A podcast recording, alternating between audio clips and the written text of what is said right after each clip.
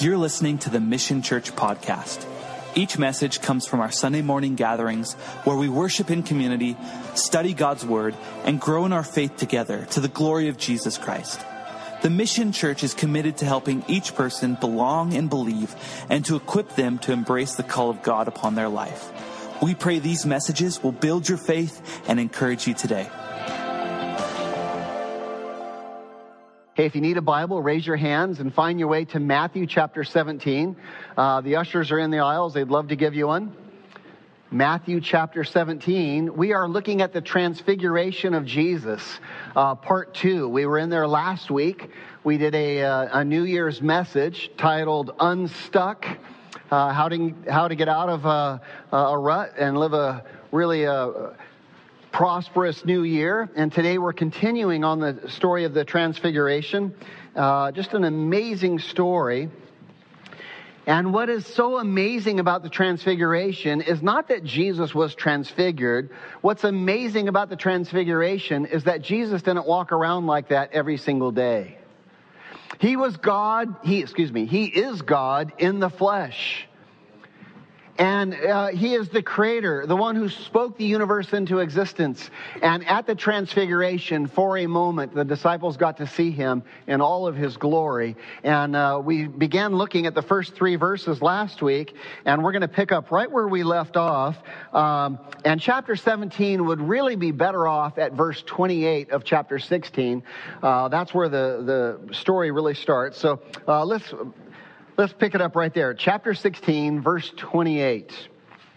Assuredly, Jesus speaking, assuredly I say to you, there are some standing here who shall not taste death till they see the Son of Man coming in his kingdom. Some standing here not going to die until they see Jesus in all of his glory. And the disciples to hear that would think, oh my gosh, he's going to set up his kingdom very soon. That's what they would be thinking. And uh, Jesus wants us living uh, uh, in light of his soon and coming kingdom. Chapter 17. And now, after six days, we talked about that last week, six, the number of imperfection. What we're going to see is Jesus in all of his glory. But it's not his second coming, it's a preview of his second coming. Jesus came the first time as a humble, suffering servant. He came to take the sins of the world upon his own shoulders. God became a man to meet us where we are, that we might know him and that he might redeem us to himself. And he came the first time, as I said, as a suffering servant, but he's coming the second time in all of his power, in all of his glory, uh, and, and uh, this is a preview of that. Six days later, Jesus took Peter, James, and John, his brother, uh, led them up on a high mountain that's, that's Mount Hermon. And he took them by themselves. The other disciples didn't come. It was just these three and Jesus. And he, Jesus, was transfigured before them. His face shone like the sun, and his clothes, they became white as light. There's Jesus in all of his glory, the Shekinah glory of God, just radiate, radiating out from him. Uh, and, and, again, the miracle is not uh, this transfiguration. The miracle is that he didn't look like this every day that he veiled himself in, hum, in humanity. And here they see him, his clothes, they say are just like white. Why? Because the light is actually coming out from through, from him through the clothes, right? Just radiating out. And look, look, verse three, and behold, Moses and Elijah appeared to them. Moses representing the law, the first five books of the Bible written by Moses, the Leviticus, uh, you know, the, the law written by Moses, the Ten Commandments, and Elijah. Elijah representing the prophets. Behold, Moses and Elijah appeared to them, talking with him. So they appeared to the disciples and they're talking with Jesus. And we know from the other gospels they were talk what they were talking about. They were talking about what Jesus was going to fulfill by going to Jerusalem to die on a cross for the sins of the people. And we talked about that last week in depth. And so now we pick up where we left off. Then Peter answered and said to Jesus, Lord, it is good for us to be here. I mean, wouldn't it be good to see this? I mean, oh my goodness. Uh, loose paraphrase. Peter's going, Oh my goodness, this is amazing. I mean, Moses, that's you. Elijah, wow. And Jesus, you look stunning. Wow. This is incredible. Oh, I would love to see this moment. Moses and Elijah there talking with Jesus, Jesus in all his radiant glory, and Peter just in total awe. Unfortunately, he goes a little sideways after this. Let's look what he says. Lord, it's good for us to be here. If you wish, let us make three tabernacles or three churches or three altars or three places of worship. That's what he's talking about. One for you, one for Moses, and one for Elijah. And what do you think Moses and Elijah are doing right now, right? They're like, they're probably looking at Jesus like, this is your guy? These are the top three? This knucklehead? What the heck? Isn't it amazing how far Jesus stoops to use us?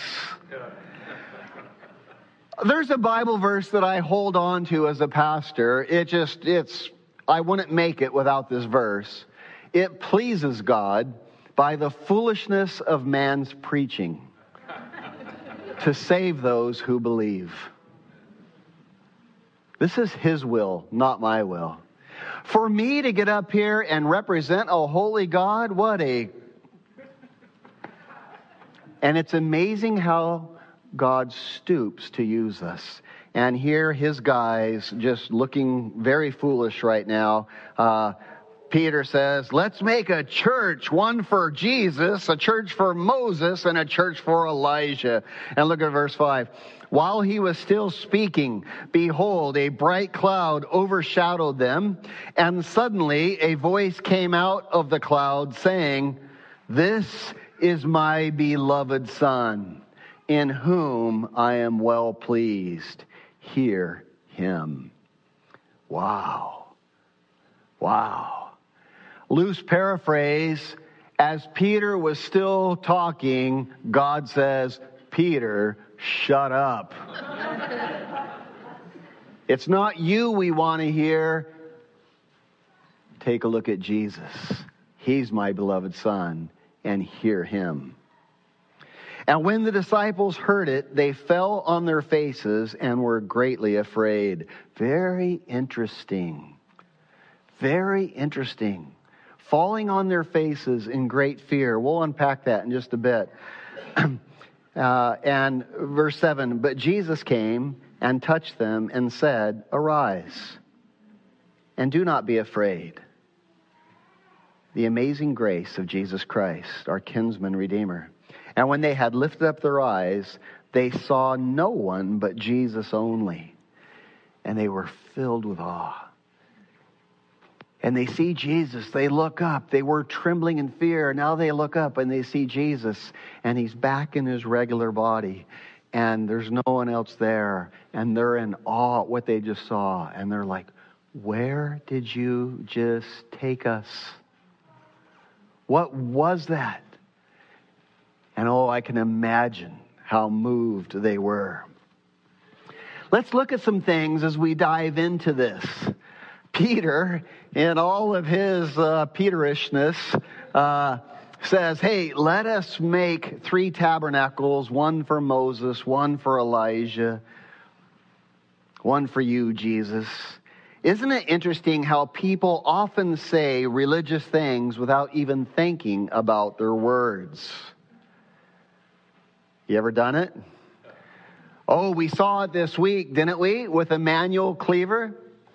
A Democratic congressman who gets up on the first day of Congress, of the new Congress, and offers this flowery, eloquent, flattery prayer and finishes the prayer with a man and a woman. Oy vey. What the heck? I mean, You know what that is? Those are just flowery, foolish words trying to impress somebody. Peter here, he sees Moses, he sees Elijah, he's in awe, he doesn't know what to do. What does he do? Well, he opens his mouth. Here's a good rule of thumb when you don't know what to say, don't say anything, don't say anything right? But he opens his mouth and he's trying to impress. Is he trying to impress Elijah? Is he trying to impress Moses? Does maybe he see himself as, hey, I'm a religious leader just like you guys? Uh, oh, that's what we saw in the White House this week with Emanuel Cleaver. And uh, uh, just, man, what a disgrace. And may I say, the prayer, I listened to the words carefully, it was nonsense. It was a nonsense prayer. It was just religious jargon. It wasn't, Lord, have mercy on us for our sin. Lord, we need your help. Lord, we present ourselves before you. Lord, we are your servants. We have gone astray. Lord, bring healing to our land. And it's in Jesus' holy name that we come and stand. There's a prayer. But it's possible to pray just a foolish prayer. Have you ever done it? Saying religious things just to sound religious? Oh, praise the Lord. Oh, I'll pray for you. Will you? Or are you just saying that to sound spiritual? And we need to be careful that we don't just blast things off. It is wise to have reverence for God, to not frivolously toss around religious jargon, Christian platitudes. How about your prayers at your meals? Are they real or are they rote?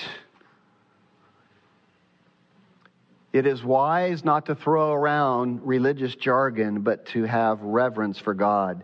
I love that the Bible doesn't hide the mistakes of its leaders, and it sure doesn't hide Peter's mistakes here. Why does the Bible not hide the mistakes of its leaders? Why? Because we all make the exact same mistakes. And we've done what Peter's doing right now. We've tried to sound spiritual before. We've tried to impress others before. We've said religious things that we really didn't mean before. And, uh, and, you know, the Bible shows it's, it's men with warts and all. And I love that about the Bible because we're just the same. Let's look at some of the mistakes that Peter has made so we can learn. Not to find fault with Peter, but so that we can learn, so we can grow, so that we can walk. The Bible says that these things were written for our learning. So let's learn from it. Let's look what Peter's done. Uh, number one, he's made, made three mistakes. Number one, he's thinking that Jesus doesn't have to go to the cross. Remember back in uh, chapter 16, verse 22, we looked at it, you know, a couple weeks ago. Jesus telling he's going to go to the cross. No, no, no, far be it, Lord. I'll never let that happen. Not, no, no, no. You don't have to go to the cross. No, no, Peter, get behind me, Satan. You don't have in mind the things of God, but the things of man. We looked at that in depth last week. Thinking that Jesus doesn't have to go to the cross. Number two, using religious jargon to sound wise and spiritual. And number three, putting Moses and Elijah on the same level as Jesus. These are three common mistakes that are made by man today. Thinking that Jesus doesn't have to go to the cross, trying to sound spiritual, trying to sound like Emanuel did this week. And thirdly, putting all of different prophets on the same level as Jesus. Hey, whatever you believe, it's fine, you know. Uh, no, it's not okay, as we're going to see in just a moment. And Jesus here, we see the superiority of Jesus. God says, hey, stop, t- stop it. It's Jesus who I'm pleased with. And we see the superiority of Jesus. Uh, to you and me, this seems obvious, but to the Jews, that Jesus would be high and way above Moses and Elijah, uh, that was radical. That was a radical teaching. Even today, if, if you're a Jew, you're like, no, Moses is the guy. I mean, he represents the law. I mean, the Bible written by Moses. I mean, Moses, Jesus can't be better than Moses. And Elijah? Oh no, Elijah is the most powerful prophet of all the prophets. Do you remember Elijah? Do you remember his ministry? Oh, Elijah had a big ministry. He, he went there in time when, when Israel was, was falling into sin and wickedness, and he came and he said, Hey, how long will you stand between two opinions? You're worshiping Baal, Baal. You're worshiping Ashtoreth, uh, uh, the goddess of sexuality and the god of, the god of materialism and all. Nothing's changed, by the way. We still worship those same gods. And Israel worshiping those things. And he comes along and says, "Hey, let's build two altars." And the God who answers, that's the God whose God is real. And uh, you know the story, right? I mean, and sure enough, they do all their gyrations and everything else for their false gods, and nothing happens.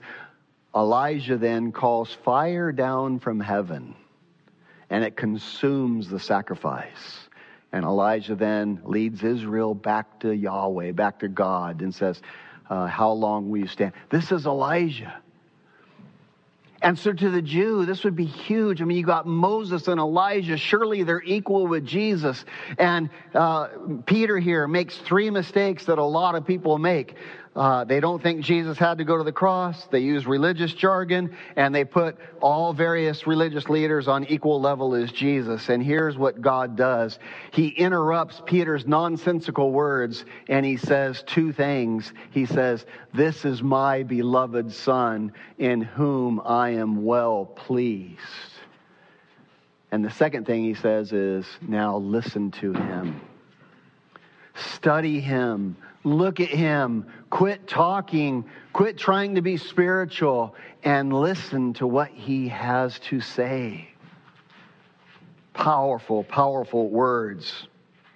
Notice what happens. What happens when the disciples hear this voice of God? What happens? Let me hear you out loud. What happens? Why did they fall on the ground? Why did they fall on their face? Why? They're afraid. Why are they afraid? They were just in the Shekinah glory of Jesus Christ. They were just with Moses and Elijah. The glory of Jesus was radiating, was illuminating the whole mountainside. We looked at it last week. The scriptures tell what Jesus says. The Bible says that when Jesus comes in his glory, he's going to be brighter than the noonday sun. That's amazing. We looked at that last week. Here they are. They're in the fullness of God's glory in Jesus and they're loving it. They're saying, this is amazing. This is good. This is awesome. Suddenly the voice of God speaks and they're falling on their faces, prostrate down, face in the dirt. Why? Why? Here's why. Because he is a holy God. He's a holy God. And when you stand before him, you will tremble at his holiness. Isaiah was a powerful prophet, was a man God used in amazing ways. He lived 700 years before Jesus came. He gave incredible prophecies. He uh, was a man who denied his flesh to walk with God, and God took him up, and he saw a vision of heaven in Isaiah chapter 6. And you know what he said when he saw it? Woe is me. Woe is me. I am undone. I am a man of unclean lips, and I dwell amongst a people of unclean lips. In other words, I'm a filthy sinner, and I dwell amongst a, bun- a bunch of he- filthy sinners, and I'm in the presence of a holy God. And he was fearing and trembling. God is holy. And it's interesting that the disciples were not afraid at Jesus' radiant glory, but it was God's voice that speaks and God was not pleased with Peter's foolish and sinful words. And this was obvious by how they tremble and fall prostrate before him. Uh, something very interesting to consider, by the way. Um, did, uh, did Peter know he was sinning when he said these things? Was he intentionally sinning when he said these things? No. There are two kinds of sin uh, some of our sin is intentional, and some of our sin is unintentional. There is unintentional sin. Sometimes our sin is intentional, that means it's deliberate. Sometimes it's not. Often our sin is committed in ignorance. We don't even know that we're sinning. Unintentional sin. What might an unintentional sin be? Let me hear from you.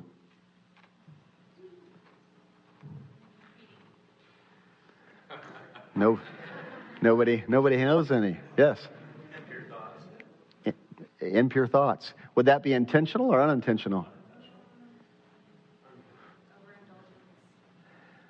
There are sins of commission. There are also sins of omission.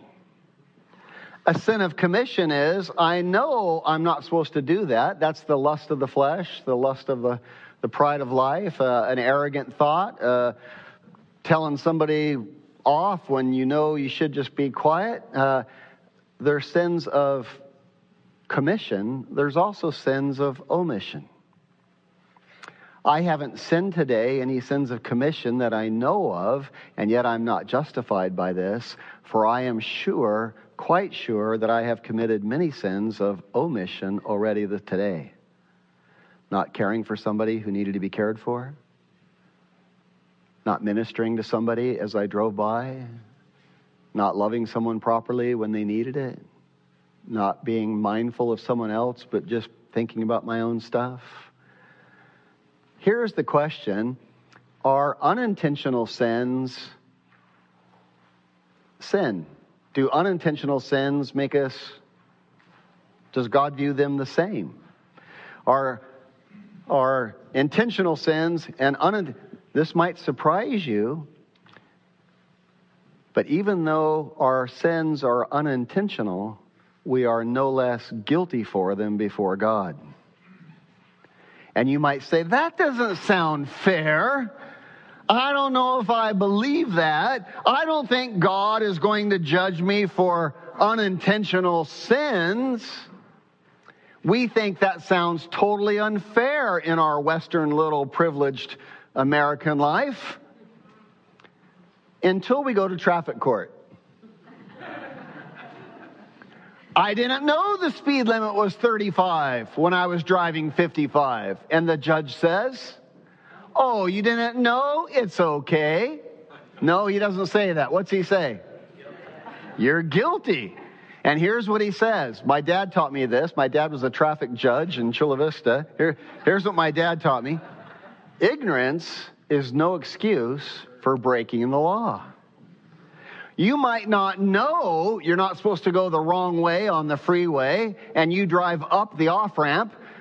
Doesn't matter if you knew it or not, it's against the law and you're going to get punished for it.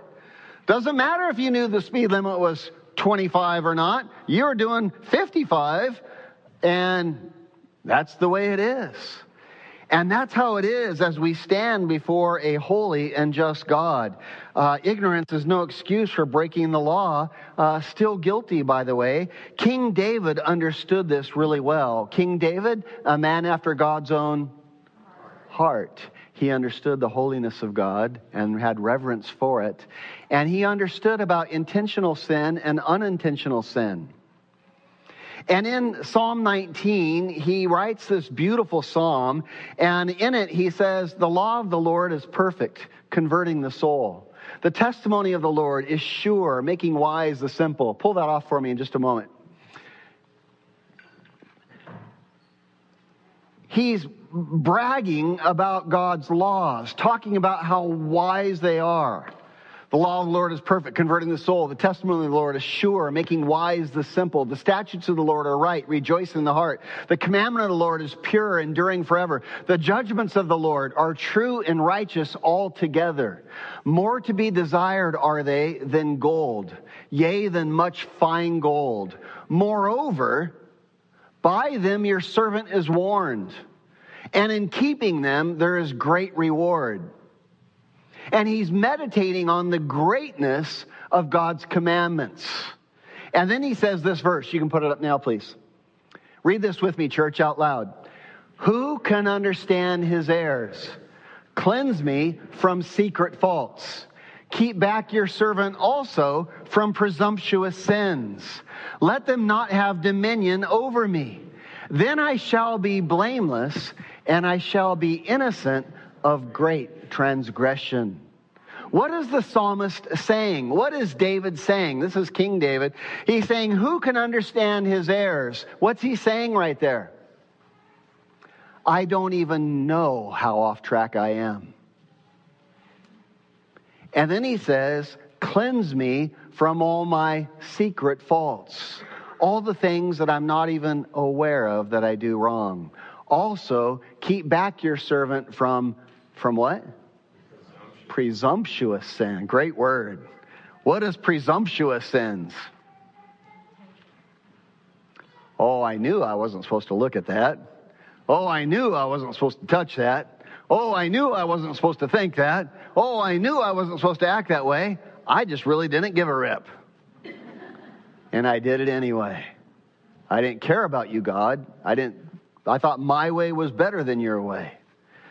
I hate this truth. It drives me nuts. Every time I sin intentionally, I'm saying, I think my way is better than God's way. And I know how foolish that is and yet I still stumble in it. And so David understood these, uh, these secret faults. In Leviticus chapter 4, there is an entire chapter devoted to secret sins and what to do when you commit them. Uh, and so uh, we, we find it hard to believe, and yet this is the way it is. Peter didn't intentionally sin. It wasn't a presumptuous sin, but let me tell you something. It was indeed a really gross sin in God's eyes. Make three churches a church for Moses, a church for Elijah, and a church for you, Jesus? I don't think so, Peter.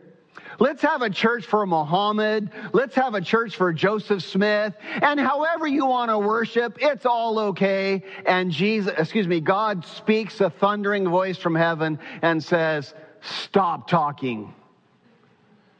Well, I didn't mean anything bad by it. Makes no difference. It's a bad sin. You are breaking the first commandment. You shall have no other gods for me. And now you're going to lead others down that path by putting up other ways of worship just because you want to sound spiritual right now. This is a pretty big deal. Suddenly, is it looking a little different than it looked before? Unintentional sin doesn't make it any less sin. Moses and Elijah are not to be worshiped. And let me just say if you are worshiping or praying to saints, you will face God's wrath. Jesus alone is the only one we are to worship. Jesus is the one uh, alone. And it was the voice of God that made them tremble in fear in, in, in of God's holiness. Moments earlier, they were stoked, man. They were feeling really good about their righteousness, about their, their activities, about their lives. I mean, yeah, uh, Jesus called us three. I mean, the whole 12, we're the holy 12, right? But us three, I mean, we're even better than the other guys. And here we are with Jesus and, and they're feeling it's good for us to be here. Oh, oh, oh, oh, oh. And Peter gets a little full of Peter, as Peter often does, as David often does, as we all often do. And uh, God says two things This is my beloved Son. This is my beloved Son, in whom I am well pleased. And here again, we see the supremacy of Jesus Christ above all others. No one else to be worshiped, no one else to be praised. Jesus and Jesus alone. God says, Jesus is the one who pleases me. Jesus is the one who keeps my commandments. Jesus is the one who walks in my ways. Jesus is the one who pleases me. And everyone else has sinned and fallen short of the glory of God. Everyone else, including Moses and Elijah.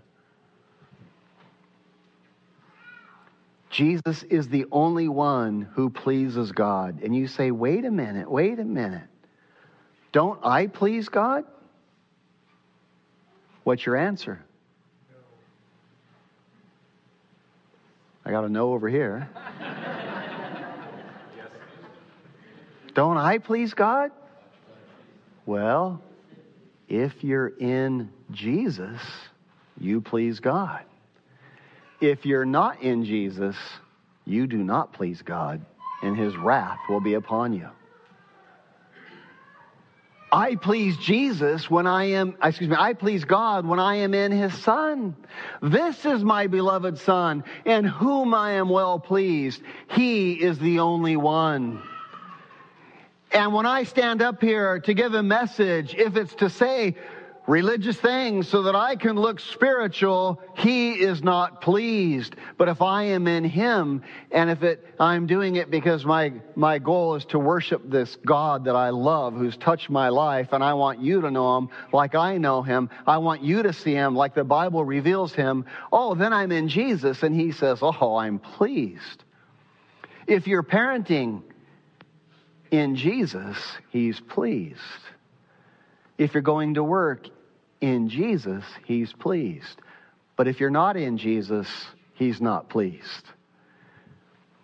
The world has this misconception, this misunderstanding that we're all children of God and nothing could be further from the truth.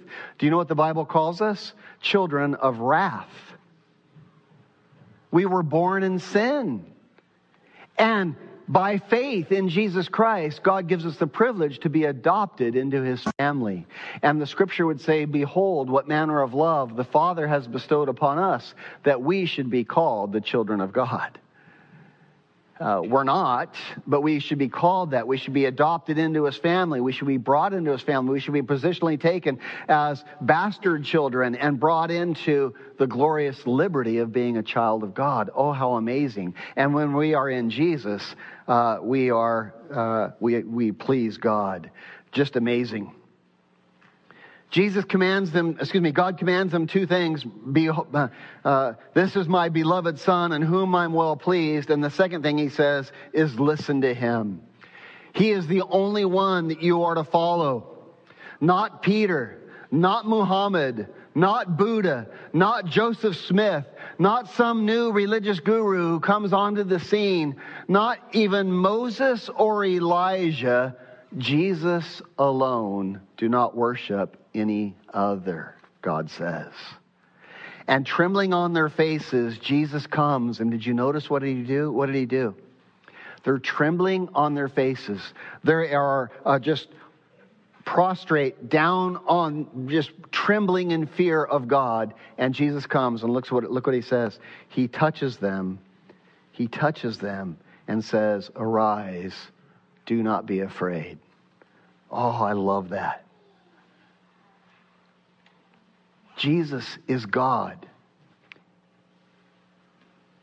As he touches him, Jesus is their kinsman. Jesus is their brother. He's not in his glory, he's in his human form, and he touches them and he says, Don't be afraid. Rise up. Walk with me. Oh, how amazing. Through Jesus, we have peace with a holy God.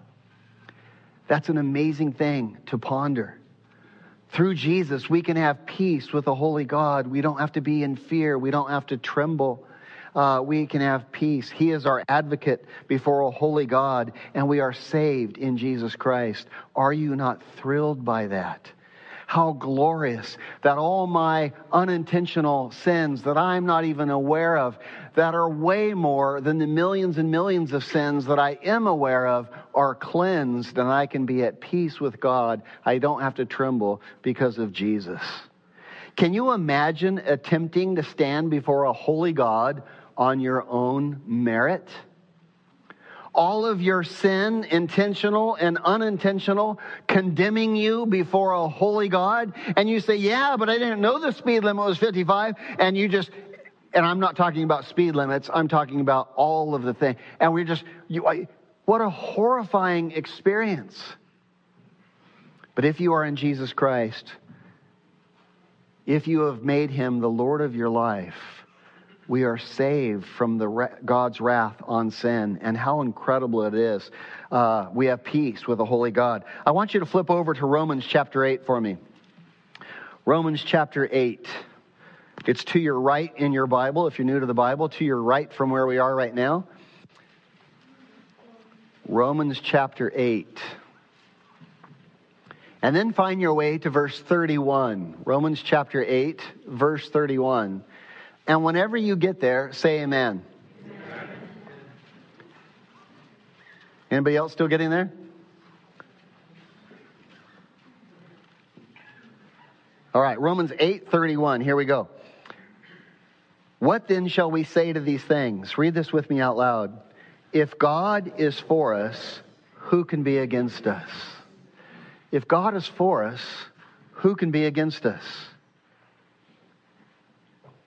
He who did not spare his own son, but delivered him up for us all, how shall he, God, not with him, Jesus, also freely give us all things? Who shall bring a charge against God's elect? Who shall bring a charge against God's elect? A lot of people. Satan will bring a charge against God's elect. My own guilty conscience will bring a charge against God's elect. My own failures will bring a charge against me. I know I have blown it over and over and over again. I know that I'm not worthy to be a pastor or a man or a husband or anything. Uh, there's a lot of things that will bring charge against uh, charge against me but here's what he's saying. Who shall bring charge against god's elect? It doesn't really matter because it's god who justifies. And unless god brings a charge against you you have no charge against you right? Verse 34 who is he who condemns? Who is who he who condemns? Who can send you to hell? Jesus Jesus makes the decision on who goes to heaven and who goes to hell. Who is he who condemns? He answers the question, it is Christ. Well, that doesn't give me any comfort until this, this part. It is Christ who died for your sins. And furthermore, who rose from the grave and is at the right hand of God and who is right now making intercession for us.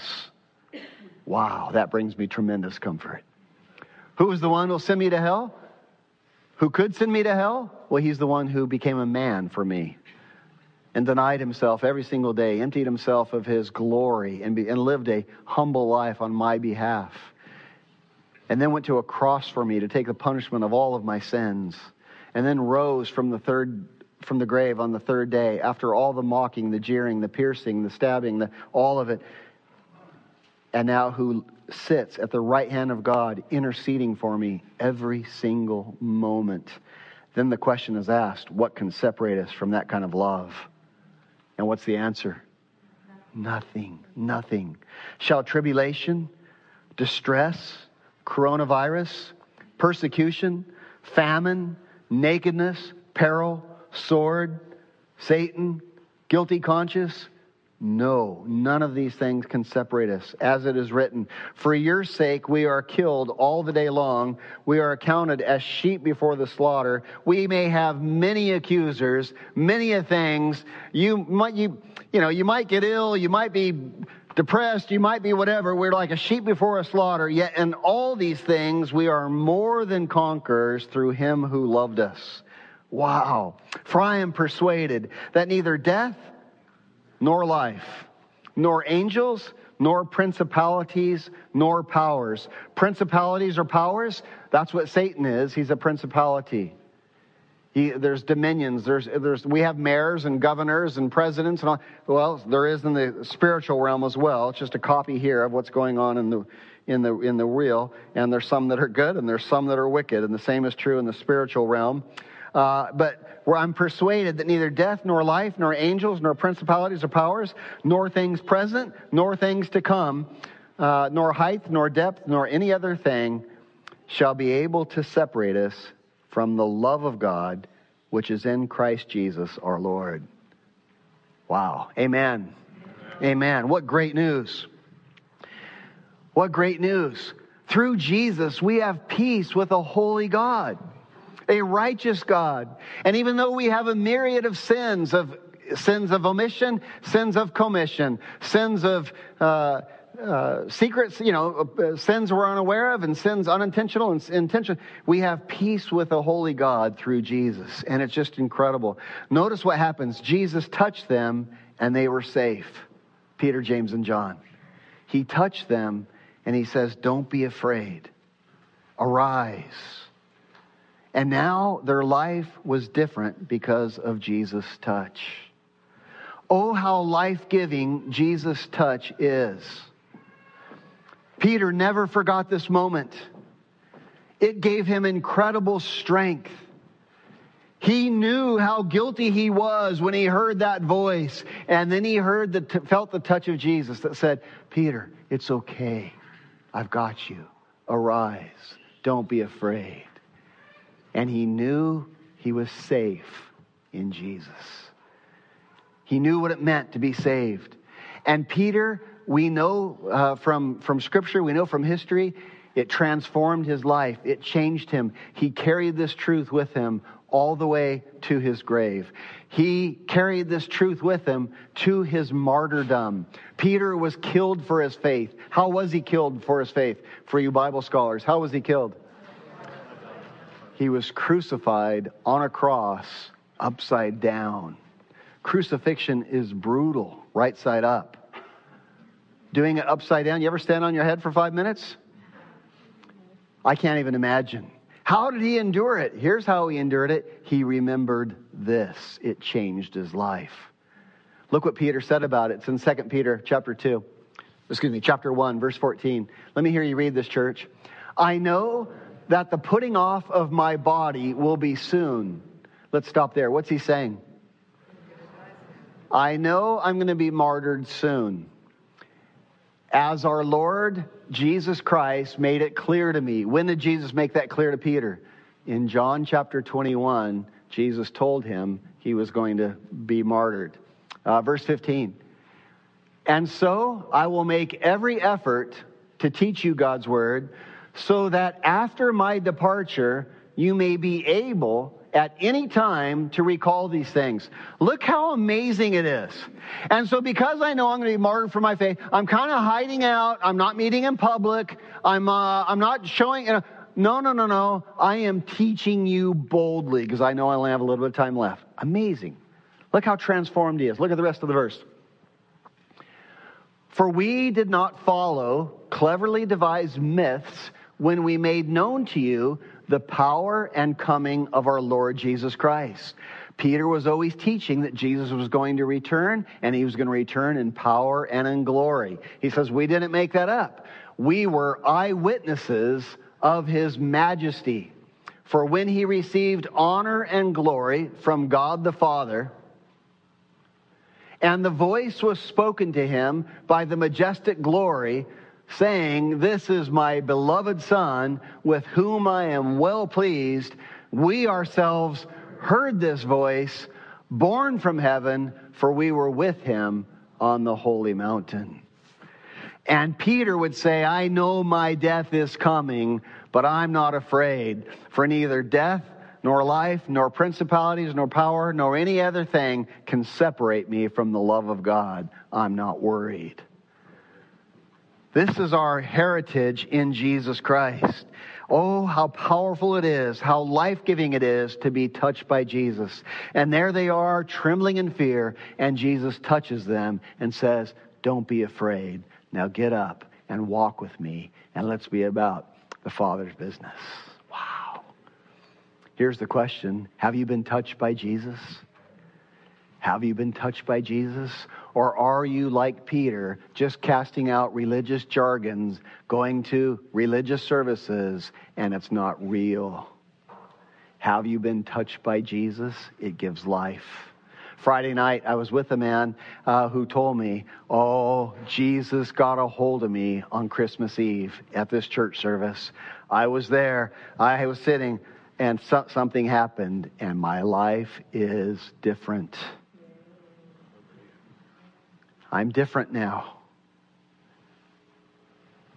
His words were, it wasn't binary, like I wasn't saved and now I'm saved, but now I just know He got a hold of me and I'm different. Has Jesus touched you? Peter never forgot this moment. Maybe you need a fresh touch from Jesus this morning. That's what communion is all about. I'm going to ask the team to come up, the worship team, and the guys to pass out the elements. Uh, we'll finish our study after we take communion, but this is the place for communion. And maybe this morning you find yourself going through the motions of religion, saying religious things, even going to church and going to the altar and those kind of things, but maybe you need a touch from Jesus. I want to remind you what Scripture teaches. It's crystal clear. The Lord is not far off. That we should have to climb the heights of some mountain through our incredible feats to rise up to find Him or that we would have to swim to the depths of the deepest parts of the ocean to find him. No, the word is in you, it is in your heart, it is in your mouth. This confession that Jesus is Lord. Psalm 145, 18 says, The Lord is near to all who call upon him, to all who call upon him in spirit and in truth. What does it mean to call upon him in spirit and truth? Well, the opposite would be to call upon him in pretense and just vain religion. The Lord is not near to those, but the Lord is near to all who call upon him in spirit and in truth.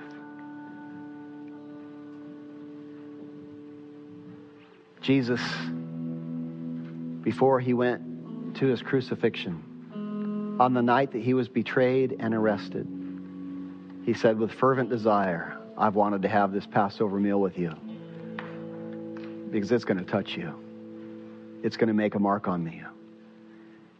And what I'm doing right now, you don't understand, but afterwards you will understand. You'll understand the magnitude of my love for you.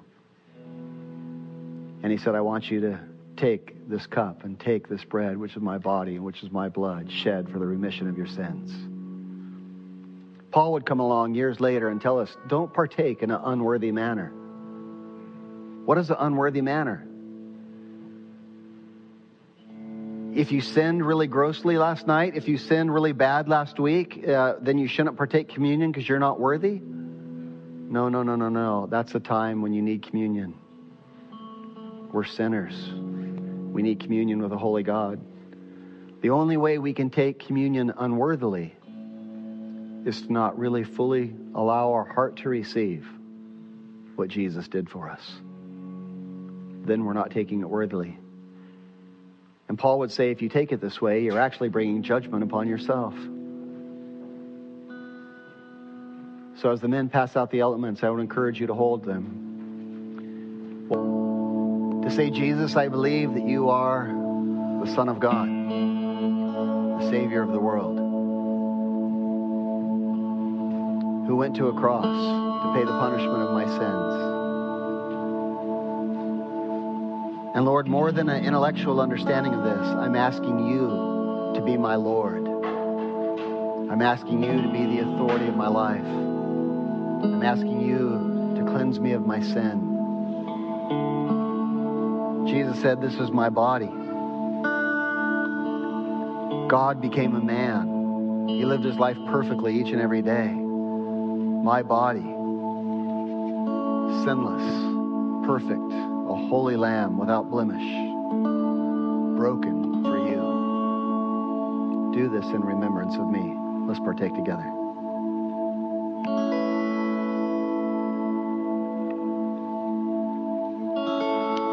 And this cup, this cup represents a cup of a new covenant. Not an old covenant of law that you couldn't keep because not the law was bad, but because your flesh was weak and unable to keep it. But a new covenant, a better covenant. Not based on your faithfulness, but based on my faithfulness, Jesus speaking. Not based on your righteousness, but based on my righteousness. My blood, perfect blood, shed for the remission of your sin. Let us partake together.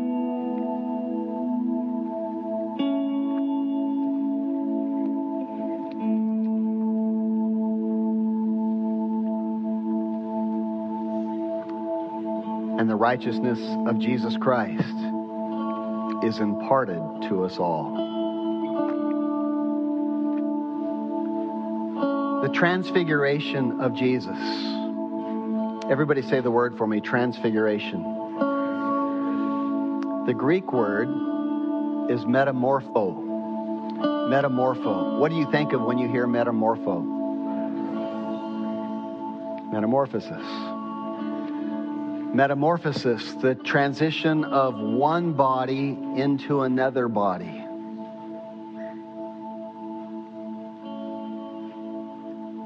Very interesting, the Greek word metamorpho is used only four times in the scripture.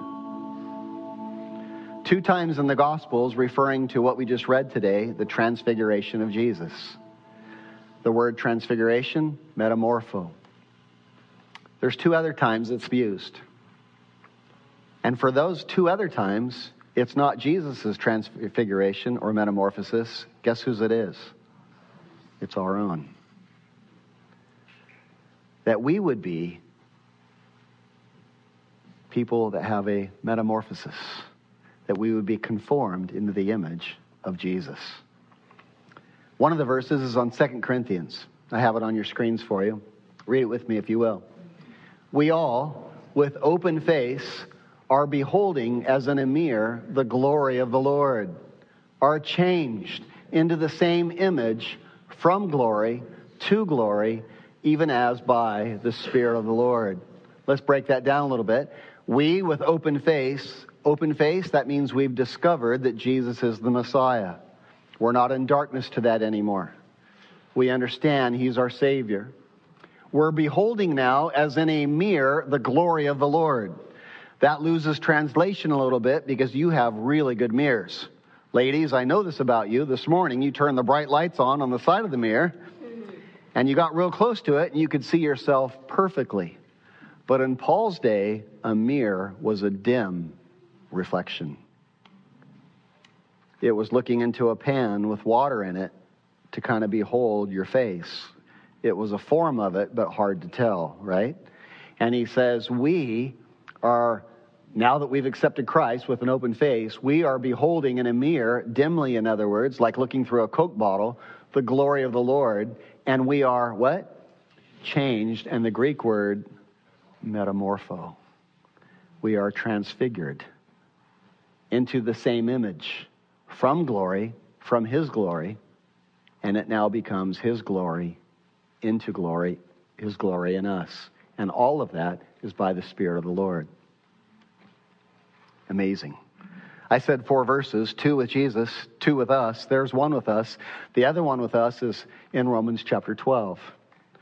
I beseech you, therefore, brethren, by the mercies of God, that you would present your bodies a living sacrifice holy and acceptable to the Lord, which is just your reasonable service. And don't be conformed to this world, but be transformed, metamorpho, but be transformed by the Word of God. And those are the only four times the word is used.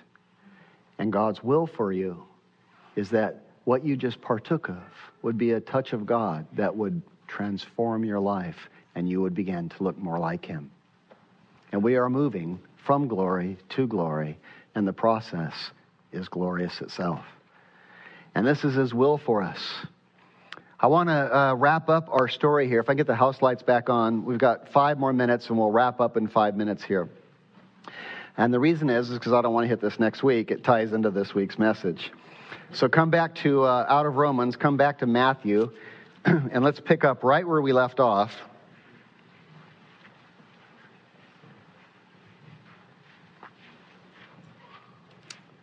I know part of us just wants to go home in the glow, right? Uh, hang in there with me on this last section of scripture, uh, uh, about five minutes. Uh, now, as they came down from the mountain, Jesus commanded them, Tell the vision to no one until the Son of Man has risen from the dead. And his disciples asked him, saying, Why do the scribes say that Elijah must first, uh, that Elijah must come first? And Jesus answered and said to them, Indeed, Elijah is coming first and will restore all things. we have to move quickly here, but I want you to see what's happening. As they came down from the mountain, Jesus tells them, Tell the vision to no one until the Son of Man is risen from what? From the dead. You'll remember if you go back to chapter 16, verse 21, it says, From that time, Jesus began to show the disciples that he's going to die. And here again, he's telling them, he's reminding them again, Hey, I'm going to die. Tell the vision to no one until the Son of Man is risen from the dead. Now, they can't hear it. Even though he told them that, they can't hear it. Even though it's crystal clear to you, they can't hear it. And I know we can relate to that because we've had things we couldn't hear. Uh, if you're married, you know this is true. they couldn't hear it. Why couldn't they hear it? Well, they just saw Jesus in all of his glory. He's God. What do you mean you're going to die? And it just goes right over their head. And so Jesus does something profound. He says, they're coming down from the mountain. Guess what they're doing as they're coming down? What's going on in their, in their heads? I can't wait to tell the other guys what we just saw. And Jesus says, Don't tell anyone until I've risen from the dead. Now they're going to be focusing in on his words. What? We can't tell anyone until what? Now what are they going to be thinking about? Oh, he's actually going to die. And Jesus is using this to build his disciples so they can understand, so they're at least thinking on these things, right?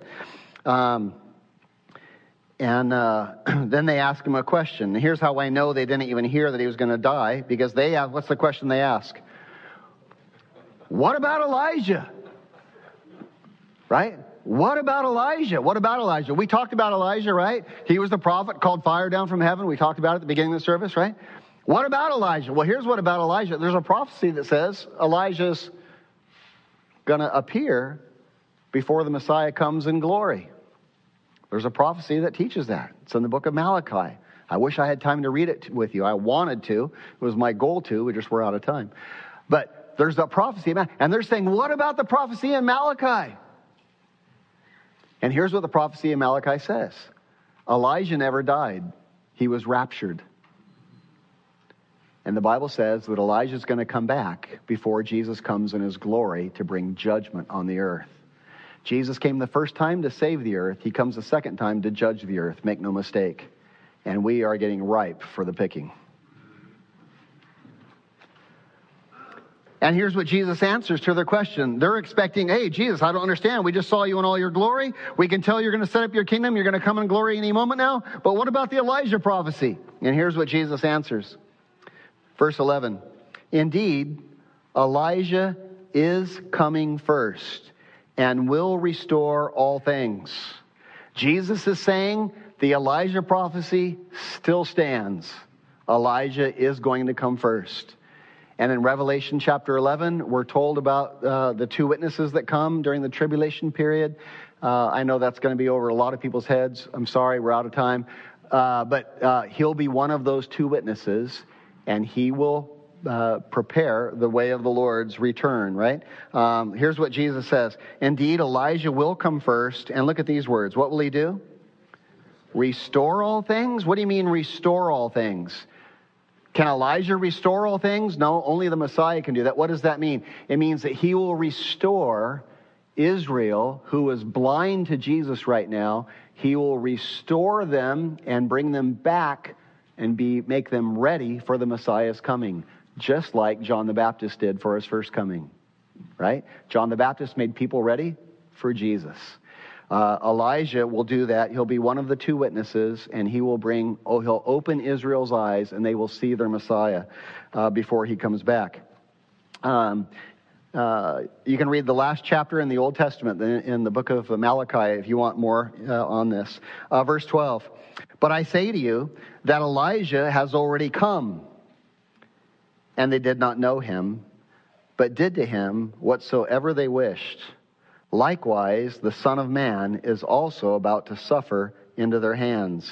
And the disciples understood that he spoke to them about John the Baptist. John the Baptist had already been killed. He was killed by Herod, by Herodias, Herod's wife. He was beheaded. And Jesus is telling them once again, guys, I'm going to die.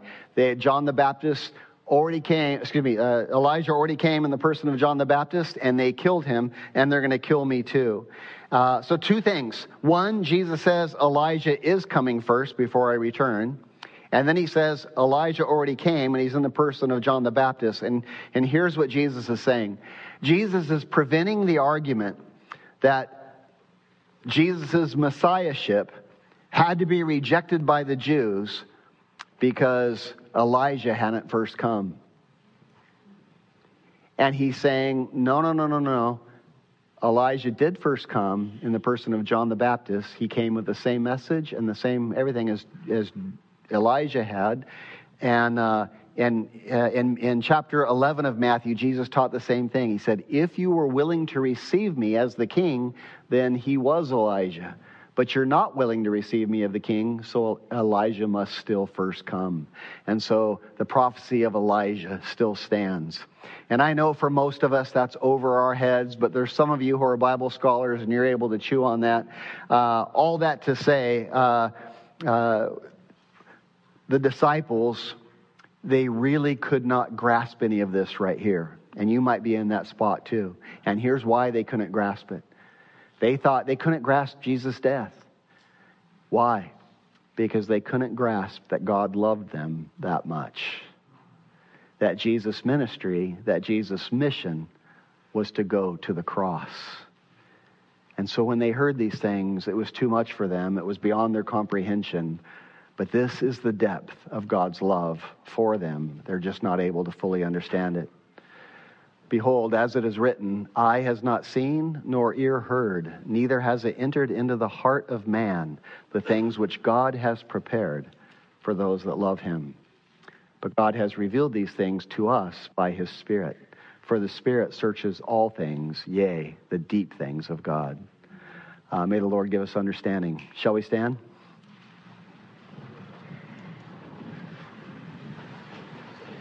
God bless you as you get plugged into mission groups this week. God bless you as you go out with no fear, knowing that you have been touched by the Lord. Arise, you are uh, loved by your Creator. His hand is upon you, and He wants to use you to bring His light into a dark world. And may I say, the world needs it. So shine brightly. Amen.